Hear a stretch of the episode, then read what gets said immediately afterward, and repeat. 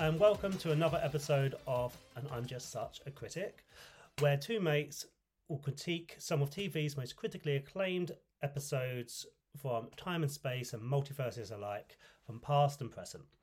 And today, we are going to be critiquing, well, trying to critique, one of my personal favourite TV shows and TV episodes, which is Buffy the Vampire Slayer, the episode Hush which, if you're not familiar with, well, then I don't know what you've been doing for the last however many years because you should be. I think everyone should be. Personal view there.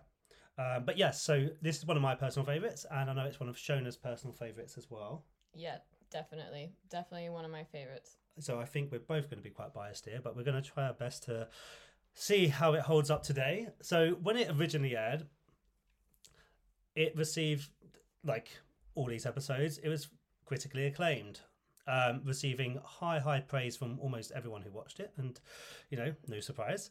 But I've picked two standout quotes here, which was mentioned at the time, and we'll be seeing whether they still hold up today and seeing whether we can critique it any further. So, one of the quotes I got here is from Alan Sepinwall, I believe, from the Star Ledger. I don't know what publication it is, but it may have been big at the time.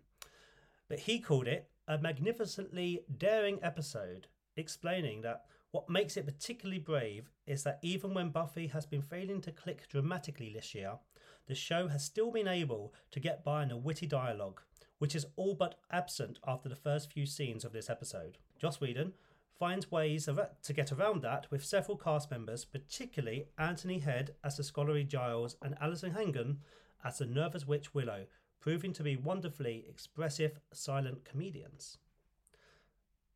Just one more short quote here from Robert Hanks from The Independent in the UK writes that Buffy the Vampire Slayer, in most weeks, the funniest and cleverest programme on TV, reached new heights with the episode Hush. I mean, that is huge praise, and what we'll be doing, we'll be dissecting those quotes, um, reviewing the show and trying to see whether they still hold up today, whether the, the praise was warranted, and whether it's withstood the test of time since 23, 22 years ago when it aired.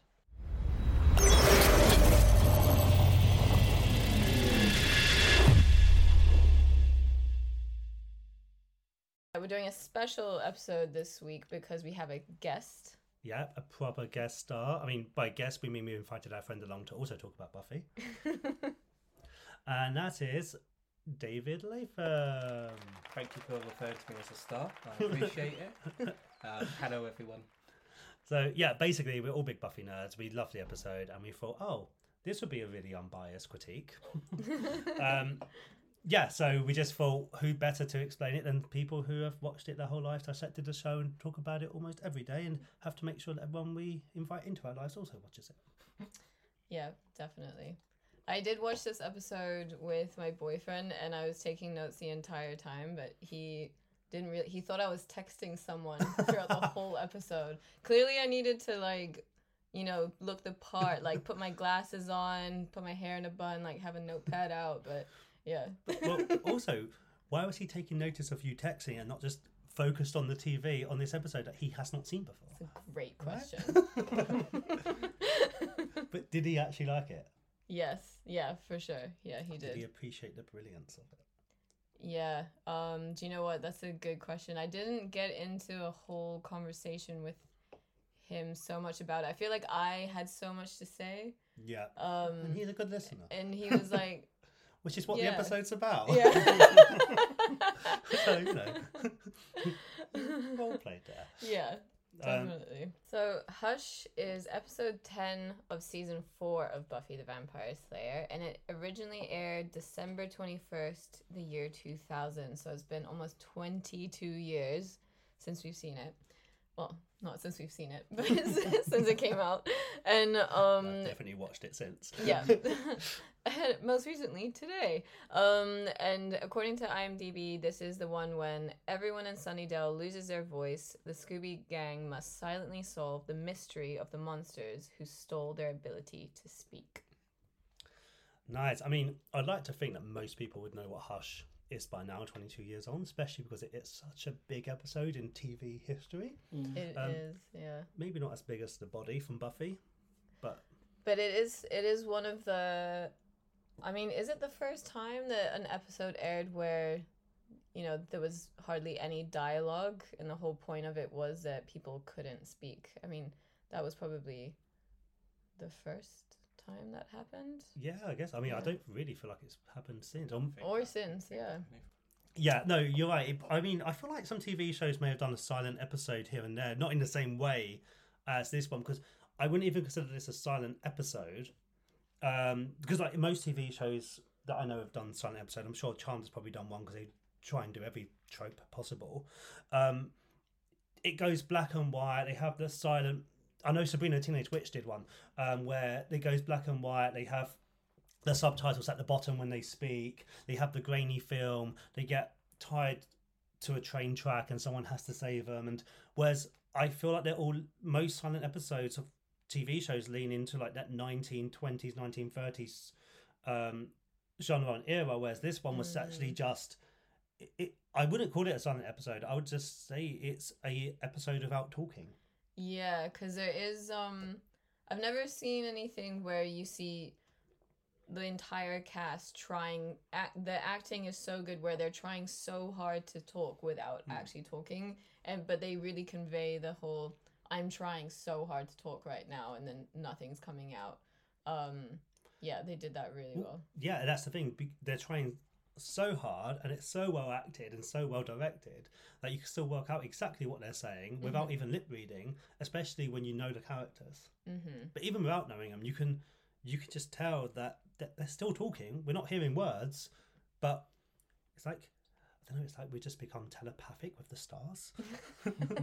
we we just we looked into their soul. and We could just hear what they were saying. Yeah. We just we just really get them. We just You know, really get them. we just really Like, get them. Yep. And that's why they're still in our hearts 22 years later. Yep, indeed. And so this episode opens in the the college. Buffy's allegedly having a lecture with Professor Walsh.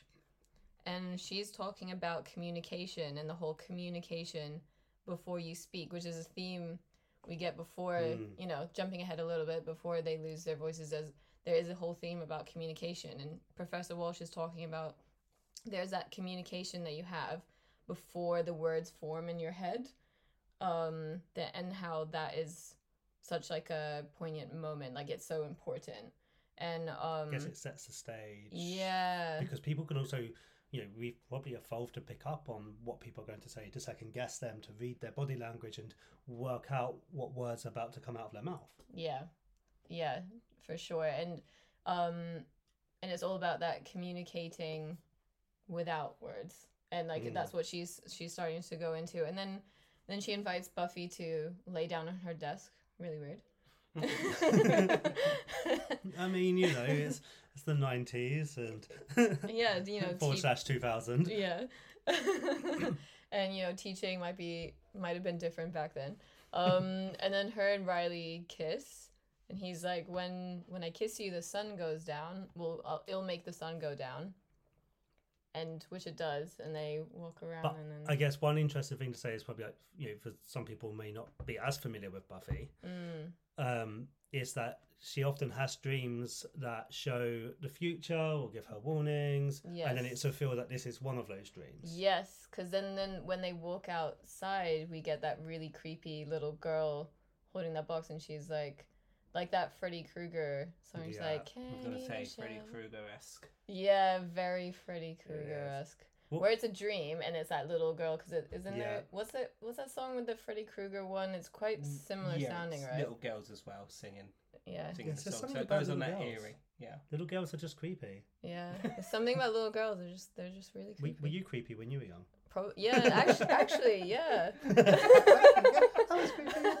actually, yeah. My family loved to talk about how they found me creepy when I was young. No. Yeah. Directly to me and often. That's maybe for a whole other episode where we can talk about how creepy I was as a child. I'm such a psychiatrist. Such a psychiatrist. But it's just like someone will. I, they did call me Damien Child. Oh, I mean, I feel like that says a lot. God, maybe they're still having nightmares about you. maybe. in in their version of this dream, the little girl's me. Yeah. and you don't take away their voices, just their whole life. well, at least the first 30 years. It's just all their happiness. It's all their happiness, sucked away. all their money, all their dreams, yeah, all their sacrifices. their hopes and dreams. but the it, it's like it is a really creepy song because it's like can't even shout, can't even cry. The gentlemen are coming by. I mean, anything a little Yeah. girl singing is creepy. I don't think there's one good little girl singer out there that isn't creepy. No. Even when they're singing Nicki Minaj, it's creepy. I mean, Nicki Minaj singing Nick- Nicki Minaj is creepy, but they, they they just can't win. They sing No. something too innocent and it's creepy, especially because most fair again. I guess this is because it's like a um, fairy tales and nursery rhymes. We have this darker meaning and this dark darker context and undertone. So the minute she's singing in something which resembles a um, nursery rhyme, Mhm. which that kind of does, it's like Ring Ring of Roses. It's got the same kind of beat the same kind of rhythm. Yeah. So when they when you sing in something, we automatically, I guess, associate it with a nursery rhyme. And it, essentially, it was. Mhm. Um, and they have these dark undertones, and that's also what makes it creepy. to sum up, little girls are creepy, and that was a Mm. very good move by, you know, Joss and Was. his producers. I would like to know who the girl was. Like, was she Buffy when she? She meant to be Buffy when she was younger? Is she meant to be someone who was affected by the gentleman in the That's past? true. Because there's actually that's a really good point because there's nothing about the little girl later. Like, what was the point of the little girl Other than just to be creepy, Yeah. she purely exists to be creepy. to be creepy? they they had a song, needed to use it. Yeah, So little girl singing it is the best way to convey it. Yeah. Which is yeah. it's fine, but Mm. for me, I feel like it's kind of a cheap tactic in Buffy. Actually, yeah, go first, Chris. It's cheap to kind of. It's it's just why why did Buffy have to have this pathetic dream hmm for the gentleman? Because it's like they forgot that she has this ability, or they didn't know how to start the episode off Mm, in any other way Mm. except let's do creepy. But that, that's me thinking about Mhm. it right now. So oh, interesting. I'm not get saying I don't like it, but Yeah. thinking about it, it's like why why Mhm. now is this gonna be a dream that Buffy needs to have? Because she doesn't have dreams every episode. No. No, she doesn't. But um but but it is a good it the dream does come into it is a good way to introduce it because she dreams about the song and then yeah Riley puts his hand on her shoulder and she turns around and it's the gentleman and and like whereas I guess in the episode if the gentleman just came we would have this problem of Right uh, now, I have this vivid image of a gentleman coming. yeah. oh god. No. Now I'm thinking about it. What do their facial expressions even look like? I mean, they're just change? constantly smiling. That's what I mean. So therefore, if, if they were to like orgasm, would how would that smile? How would it accelerate from that? Like it's already a great big smile. Like, do they get more smiley? you know, maybe like, well, they're they're so polite. Um, you know, when they cut out the hearts, and one of them puts it down, and they all they all sort of like lightly clap, and and he's like, oh, So that's how they have sex. I, I love it. They're so gentlemanly. The gentlemen. Well, I mean, to be fair, what the I mean, you know, joking about them kind of like um, having orgasms and coming and whatnot, like like it, how they what they do to their victims is essentially rape because they take away the voices, so they can ultimately you know, hold someone down and cut out their hearts. It's it's ultimately rape, and that's why the whole theme of it is quite scary. The idea of it is scary. Yeah. You're being held down. You're having take something taken from you um, against your will. You can't scream, and if you do, no one will hear. And not only is that a scary concept, but it, it goes into the, the the idea of rape and taking that power away from you, taking the ask for help away as well. Mm. That that call for help. and even if someone feels physically weak, they know they can always rely, they can always rely on a scream or a call for help for someone who is stronger or strength in numbers to to aid. Yeah. Um, so lot of you know joke making these jokes about them coming and having these orgasms, it actually isn't too far off what they're doing to these victims. They need seven hearts, or they're and it's in the song. They're gonna take seven, and they might take yours, and it's seven hearts. We don't actually know why. What are they, what are they doing with those hearts? What do they need? Why do they need them? That's one of my additional critiques of the episode. I feel that Buffy previously and after is very good at setting out why certain things are happening. Mm. Um, and as much as I enjoy mystery, I kind of want to know why these Mm. seven hearts are needed by the gentleman. Um, it, it, not to dwell on other episodes in season four. There's the another episode where a demon is doing something, and they're very good at setting out why that's happening. Um, Mm-hmm. so, you know which episodes it is. It's the apocalyptic one with the three that jump down the hell Ah, mountain. That's actually the yes. following episode. The Is following following episode. episode? It Okay, is, there go. yeah, it is. Um, episode, yeah. and it's very good at establishing why it needs to do what it's doing. Yeah. But in this episode, a lot goes, funny enough, silent. Unsaid. yeah, about what, why these things are needed. God, it's like the metaphor. I mean, yeah, I mean, I I don't take as much um, issue with that as like you might because I think they're trying to establish them as fairy tale creatures. I don't know if they plan to maybe one day bring them back or hang on that hook. I'm I'm happy actually not knowing as long as the all um, the characters also show frustration in not knowing. Which they do. But they, although they do, I don't think they do enough because it's mentioned they don't know. But at the end of the episode, none of them concludes that there's still mysteries around the gentleman. No one concludes that they didn't find out all the facts or show that frustration. Yeah. Their frustrations midway through the episode, which they show in every episode, because they never get the full facts until the end. Yeah. yeah. Um, and that's one of my issues. I just feel like they should have rounded the episode off with a little bit more knowledge for that audience, which is, Mm-hmm. wow, we actually don't know why half of that happened. we have our theories. This is one, but we don't know um, because these creatures, hey, no one can talk about them because they take away the voices. So therefore, nothing's been recorded in history. That just something like that would have satisfied me a lot more. Yeah. Yeah. Um, yeah, I mean, plot wise, yeah, I guess you could always like you could critique the plot in in that way. I wouldn't say I feel like they miss a lot of beats of the plot or a lot of um, a, a lot of things which could satisfy the audience of the plot, Mm. including explaining why Olivia was there, Giles' girlfriend. I she's only been in one episode before, and I've no idea why she randomly shows up on this day and never seen again. but there she is. She's um an overseas sex friend. Yeah. Yeah.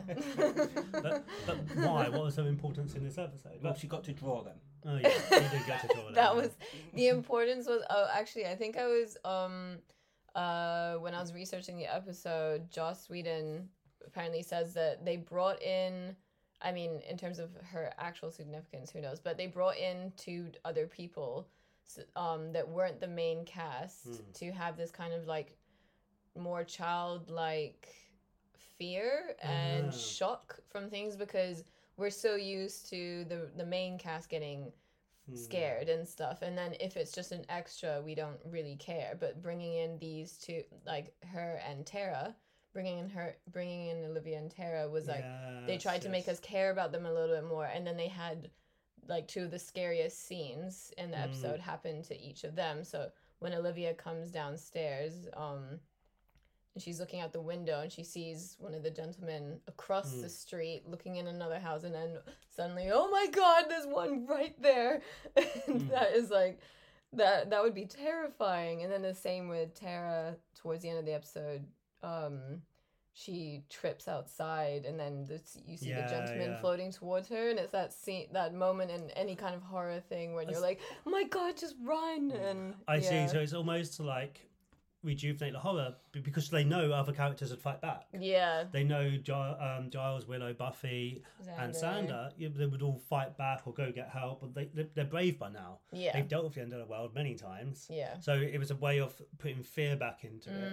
mm-hmm. Okay, yeah. I get. Okay, that makes Yeah. a little bit more sense. It's a bit more Yeah. forgiving. Can we talk a little bit about the dynamics of the? Oh, unless you want to go on to something else first, the stealing of the voices. Oh Um, yeah, because you don't like. I don't And like the I think- the voices stolen. Could we t- first talk about the whole setup to them losing it, where they talk, where there's so much alluding, there's so much discussion around talk Yeah. Mm. in the actual dialogue before they lose their Yeah, voice. I like that whole set, and then and then that will lead Yeah. into losing the voice. Um, I would say definitely one of the things that I think is done really well about this episode is how there's so the dialogue in the beginning before they lose their voice is so much around communicating and talking. And everyone not everyone exactly but so many people are communicating badly. Like talking is getting in the way like buffy and riley um they're they're like not meshing well because their talking is getting in the way. They're having to lie to each other about you know her being a slayer and him doing his whole gi joe thing. And um and then they got xander and anya anya's like i don't really know how you feel about me do you really care about me um and he's all just like oh, i don't know and- Well, this is where he becomes a bit misogynistic. Ugh. his Um, fucking comment yeah, moaning that because where she used to be a demon and now she's been turned into a human.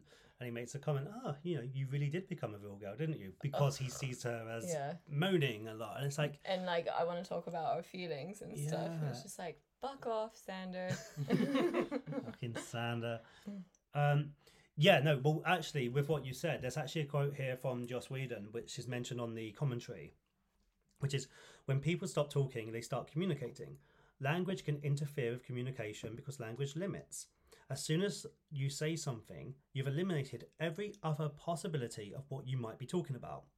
We also use language to separate ourselves from other people.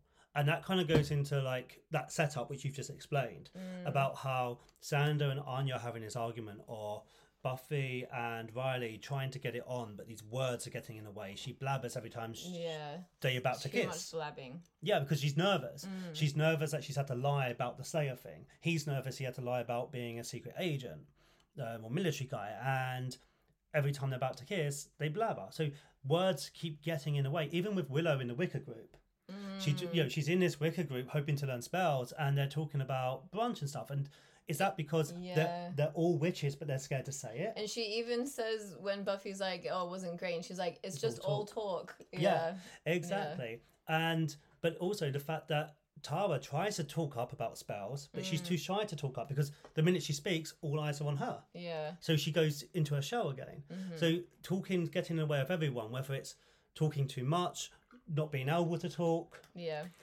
or actually not like, or not like in Xander's case, he doesn't like what he hears. mm. So he goes on the defense. yeah. So he it- doesn't know how to express himself as well. no. Actually, Anya is expressing herself very well. Too well. Too, yeah, too That's well. problem. She's like a newborn human. No Yeah. social Like, yeah. graces or No, she has no social etiquette or like boundaries.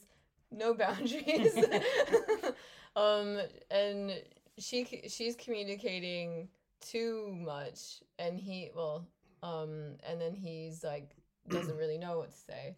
But I also, I love how then when Olivia turns up, Giles is uh as orgasm friend, as Anya refers to her as, and the, I love that the I'm last going to use that line. from now on. Yeah. that's, that's just my orgasm friend. Don't, don't mind him. um, I love that the last line is to Olivia saying to Giles, "That's enough small talk, don't you think?" and then like, silence falls Yeah. upon the town. Yeah, "Let's great get down to business." It's great. Also, just a final bit on that bit. It's amazing how the two adults uh, know Yeah. themselves. They don't need the communication. It's the younger. they know people. when to stop talking. Yeah, it's the younger people that Yeah. don't know how to talk or talk too loud. But those adults that have it together, Yeah, they, They don't need that yeah, communicate. They can communicate without speech. that's so Yeah. true. they they know Yeah. when.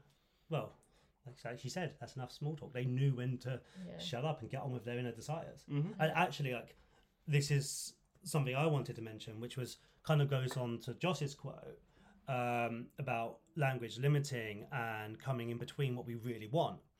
Because my take on that just um, kind of expands his quote a little bit further, but saying language was actually because we're like scared to be judged, like Tara in that witch group.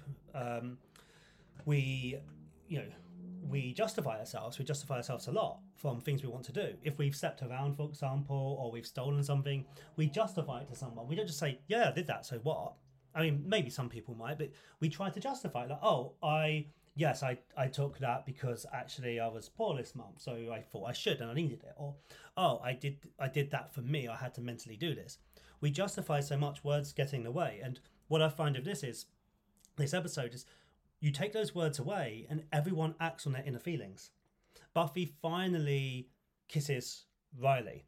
There's no judgment there, or in her case, actually, there's no worry that she has to hide a secret identity. So they can finally kiss. Their inner feelings come out. Um, Xander and Anya, their inner horniness comes out because they don't. The, the arguing isn't getting in the way of what they really want to do, which is screw. Also, um, it's that moment when he thinks that Spike has fed on her, Mm. and um, and he freaks out and he starts like punching Spike in the face, and his his care for Anya is able to be like fully expressed in that way. Um, uh, not that I'm like condoning violence. Oh, he, he is a as a, as a way to show it. But yeah, yeah, he is a vampire. But um, but yeah, he he he without because there is no ability to speak. He fully expresses it in this action type way, and she finally sees, oh, you You you, care. really care about me. He just can't say the words. Yeah, But also, it's interesting to know that when they were arguing, it was about lack of sex. yeah. Just um, or well, it wasn't. No, no, no. It wasn't lack of sex because she was like, all you care about is lots of orgasms. It was like oh yeah. it- the the argument was like all they did was she felt like all you want from me is sex. Yeah, Do you that- actually want anything else? that was it. That what was is he? it. Yeah. Nineteen. I don't know what more she expects from me. No. but then it's funny because when they couldn't talk, that's what she wanted. She's Yeah. the one that suggested it. yeah. But but also in terms of inner feelings, it's actually when Willow kind of figures out she's gay. Yeah. Uh, yeah, is- well, she you know- doesn't know yet, but it's the But start. but well, no, but you you It's say it's the start, but she she has that spark with Tara. Yeah, She yeah. holds hands. They have that moment, like especially because like they use spells as a metaphor for sex. yeah, You could say that was their first kiss scene or their that's what first. lesbian sex is. Yeah, it was it was magic. She she had a magical moment with a girl. Yeah, and it was the like you said it was the start of her journey to realization of being gay but it was her first gay experience yeah, um, in terms of the metaphor of the show yeah, and that's when her inner feelings come out for tara who she had a kind of a spark with or kind of like Mm-hmm. an inkling with during the group earlier when tara tried to speak hmm um, but now, now they, they were stripped of their voices. They were in immediate danger. They had to do a spell together without words, and yet they both were able to, without words, focus on the right thing, do the same spell, get what they needed to done. But their inner feelings come out. It, Willow's inner feelings for women come out because she wasn't because she didn't need to justify it. yeah, Um, Buffy's inner feelings for Riley come out. Um, Xander's inner feelings for Anya come out. yeah. Anya's inner feelings for Xander also come out. So every take away, you know, like Joss said, you take away those words, and everyone's inner feelings are able to come out or be on show without being judged, um, without them justifying. Because some people can't articulate it, and their feelings get lost through words. yeah, It, it's it's a great first episode for Tara. Yeah. And also, I uh, just want to touch on very slightly a great episode for Spike as well. I like how he takes Oh, it in yeah. his stride. He's the only one that's actually not affected, like uh, taking it to heart, and I think that's great acting and great. But again, Yeah. he, do- he actually doesn't care about what people think. there you So go. No, because he doesn't care what people think, his inner feelings are always out. He's also he's probably like the Anya Anya um doesn't have a problem communicating as we were saying earlier like she has no boundaries like she's very like she'll just But say that is her problem but that, communicating. and that is her problem with communicating but um Spike uh S- Spike will always say it how it is he calls out the group Hmm. even like and when people aren't being I don't know, they're acting in a certain way or they're not seeing how because it was just the episode previously where um you know Willow is still suffering with Oz leaving and Giles is like, "Oh, I think um Willow's doing well now, isn't she?" And Buffy's like, "Yeah." And and Spike's like, "You guys are stupid. Like she's still suffering. How can you not see that?"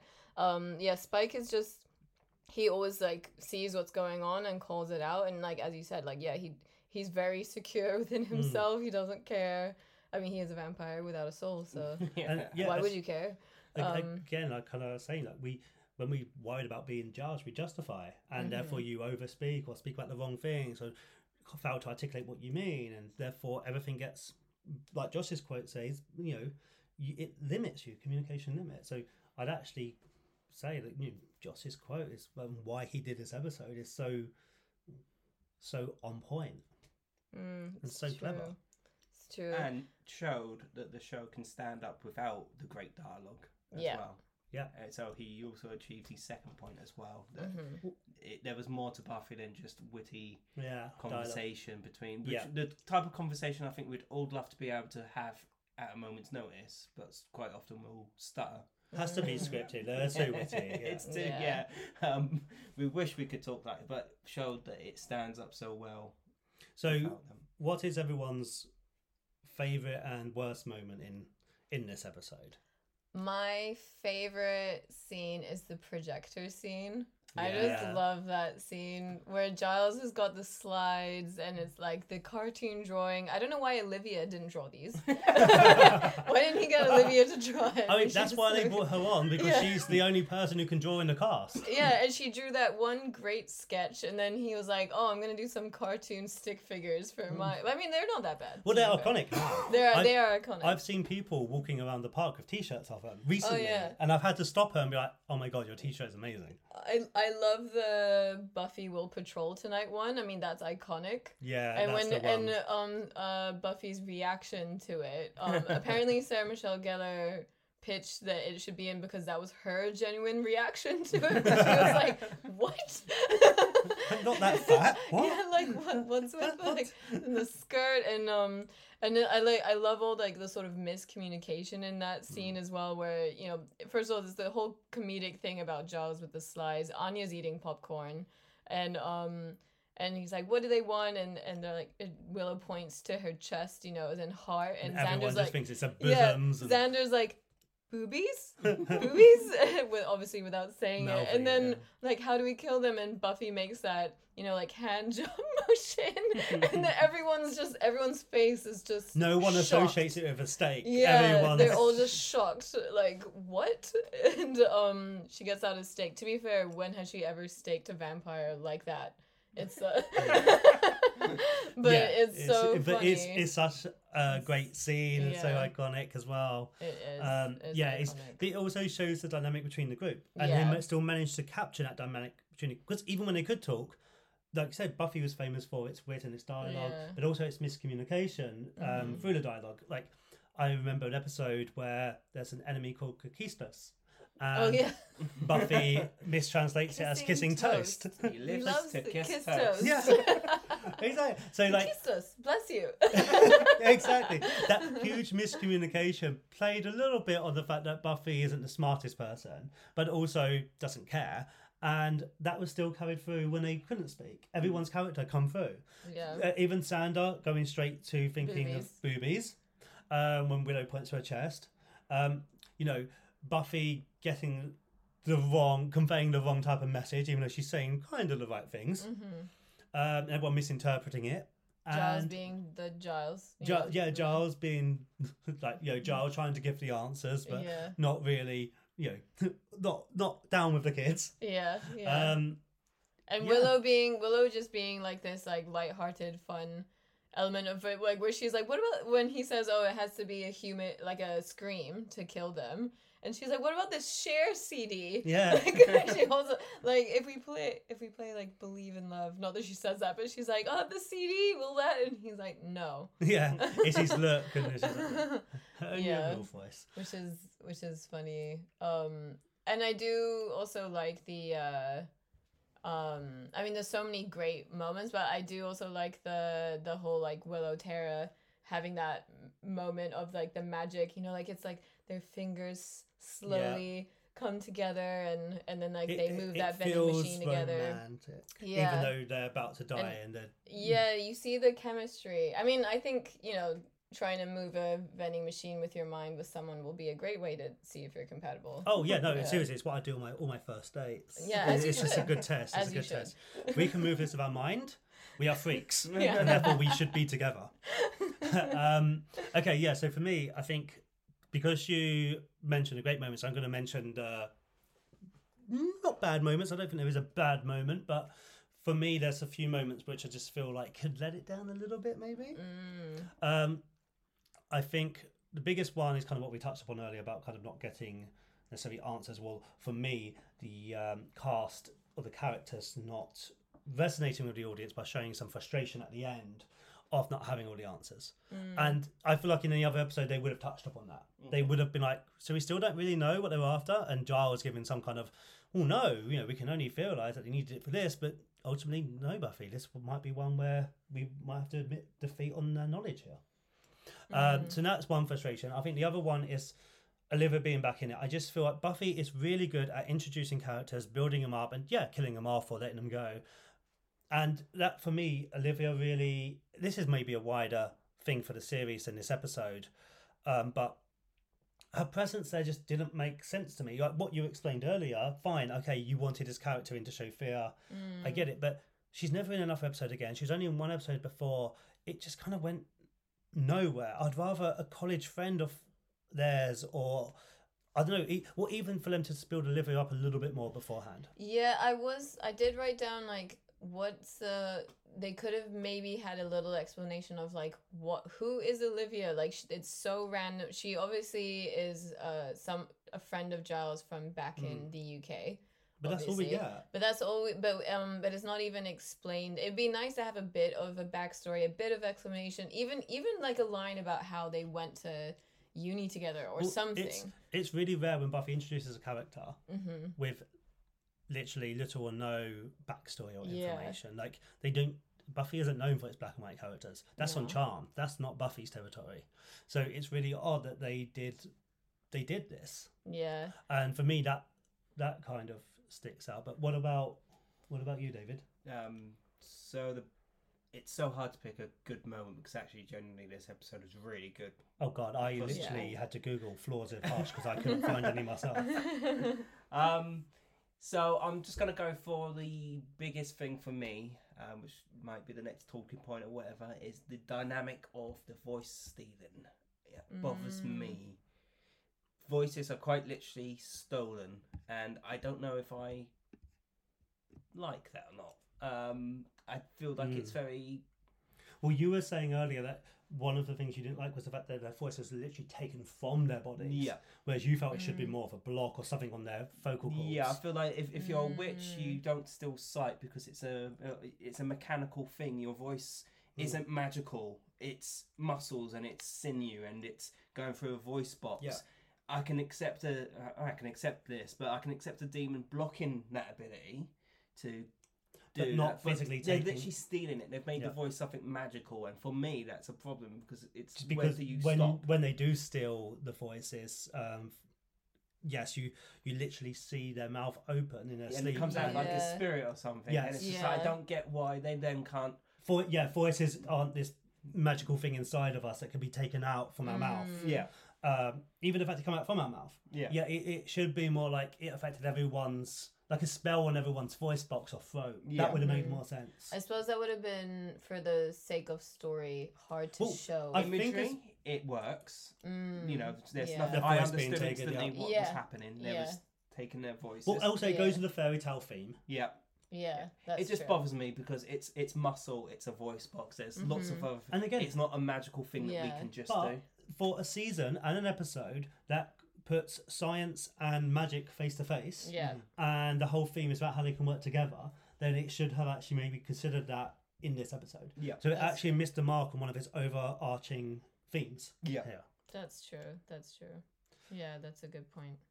I like um just before we wrap up, I just want to mention a couple um fun facts again from the commentary with Joss Whedon that uh a few things about this episode just knowing how much went into it that um you know the first uh the first scene where someone actually has their heart taken out um apparently they did film that whole thing the guy that answers the door and then like they have their little um straight jacket guys that pin him down and then the gentleman the gentle i like how the gentlemen don't even do that whole like dirty work they do like the proper Oh, see, surgical that's, the- that's the other thing that kind of got me. out. Why do their henchmen have straight jackets? Yeah, I know Like, that is I weird. get it. It's like kind of a psychiatric patient thing. The gentlemen like these old-fashioned Victorian doctors, Yes. their little knives in their suits. I get it, Mhm. but why the straitjacket? It just it doesn't fit the fairy tale theme. Gentlemen's kind of do, but also if you know when Giles is talking about how a princess once screamed and Mhm. why were they still called the gentleman back then? Surely they would have been called a nobleman or something, not a gentleman, because the word gentleman probably didn't exist, and they certainly wouldn't have wore suits because suits didn't exist. Right, That's an interesting So. I feel like again going back into like more explanation on the gentleman, they should have maybe shown that he couldn't find anything on the gentleman, but could on a different group that done similar things called the nobleman, who maybe Mhm. didn't wear suits but wore what the equivalent was of that time, Hmm. because they are very much from the Victorian era, but yet they mention a princess screamed once. Well, then that was pre-Victorian. Yeah. So for me, that doesn't quite add up yeah. and doesn't go with the fairy tale theme. And hey, maybe that's but also makes it quite scary. Anything from Victorian era looks feels scary, Yeah. scary, but That's true.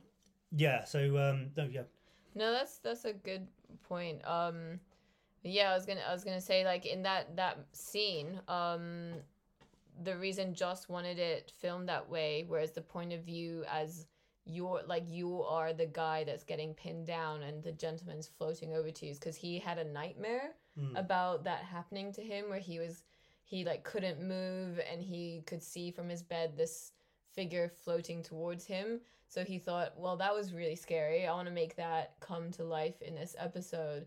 So to, in order to do that they had to put a ceiling in which normally they wouldn't bother doing and it just goes to show how much thought was put into the episode just to recreate that nightmare. he had. definitely and then also like um adding on to that he he just said that he his aim of this episode or one of the aims was to just really traumatize the, this generation of children well, yeah, because you know, kind of to go over everything we spoke about. You know, mention how it kind of resembles rape, which is traumatizing. yeah Um, rape in a fairy tale fashion. Mhm. with creatures that don't quite fit into this world, still have voices, makes us vulnerable, but yet opens up communication in a weird way. yeah it's true I mean, you know, they are responsible for Buffy and Riley finding out each other's secrets about each other and getting together. hmm Willow and Tara getting together. They- Yeah. They, actually moved the series on a hell of a lot. yeah definitely i wonder how things would have been if they didn't have that like episode where they were forced not to speak well, Because was- also, Mm. sorry, just to add real quick, is just like actually go, going back to Olivia at the end of this episode, we we know she's not coming back because they completely tie up that storyline where she's like, "Oh, so everything you told me about monsters and stuff is real." And that's really scary. And he says, Is that too scary? And she says, mm, I don't know. So obviously she's like, I don't want to be with you. It's but I mean, but yeah, but by saying like, um, I don't know if like, oh, we might bring her back, we might not. We're gonna Maybe. we're gonna see how that one plays out. I mean, to be fair, season five has so many production issues. Maggie Walsh, I think um, the actress got offered a movie deal halfway through, so she had to leave Ah, yes. because she was meant to be the main bad guy. Mm-hmm. Um, she's like meant to be that anti Giles. They set up Giles and her to be that conflicting enemies, and ever, which I felt like they did the previous year, the mayor, but Mm. um, yeah, so I feel like they had so many production issues and season four went in so many different ways.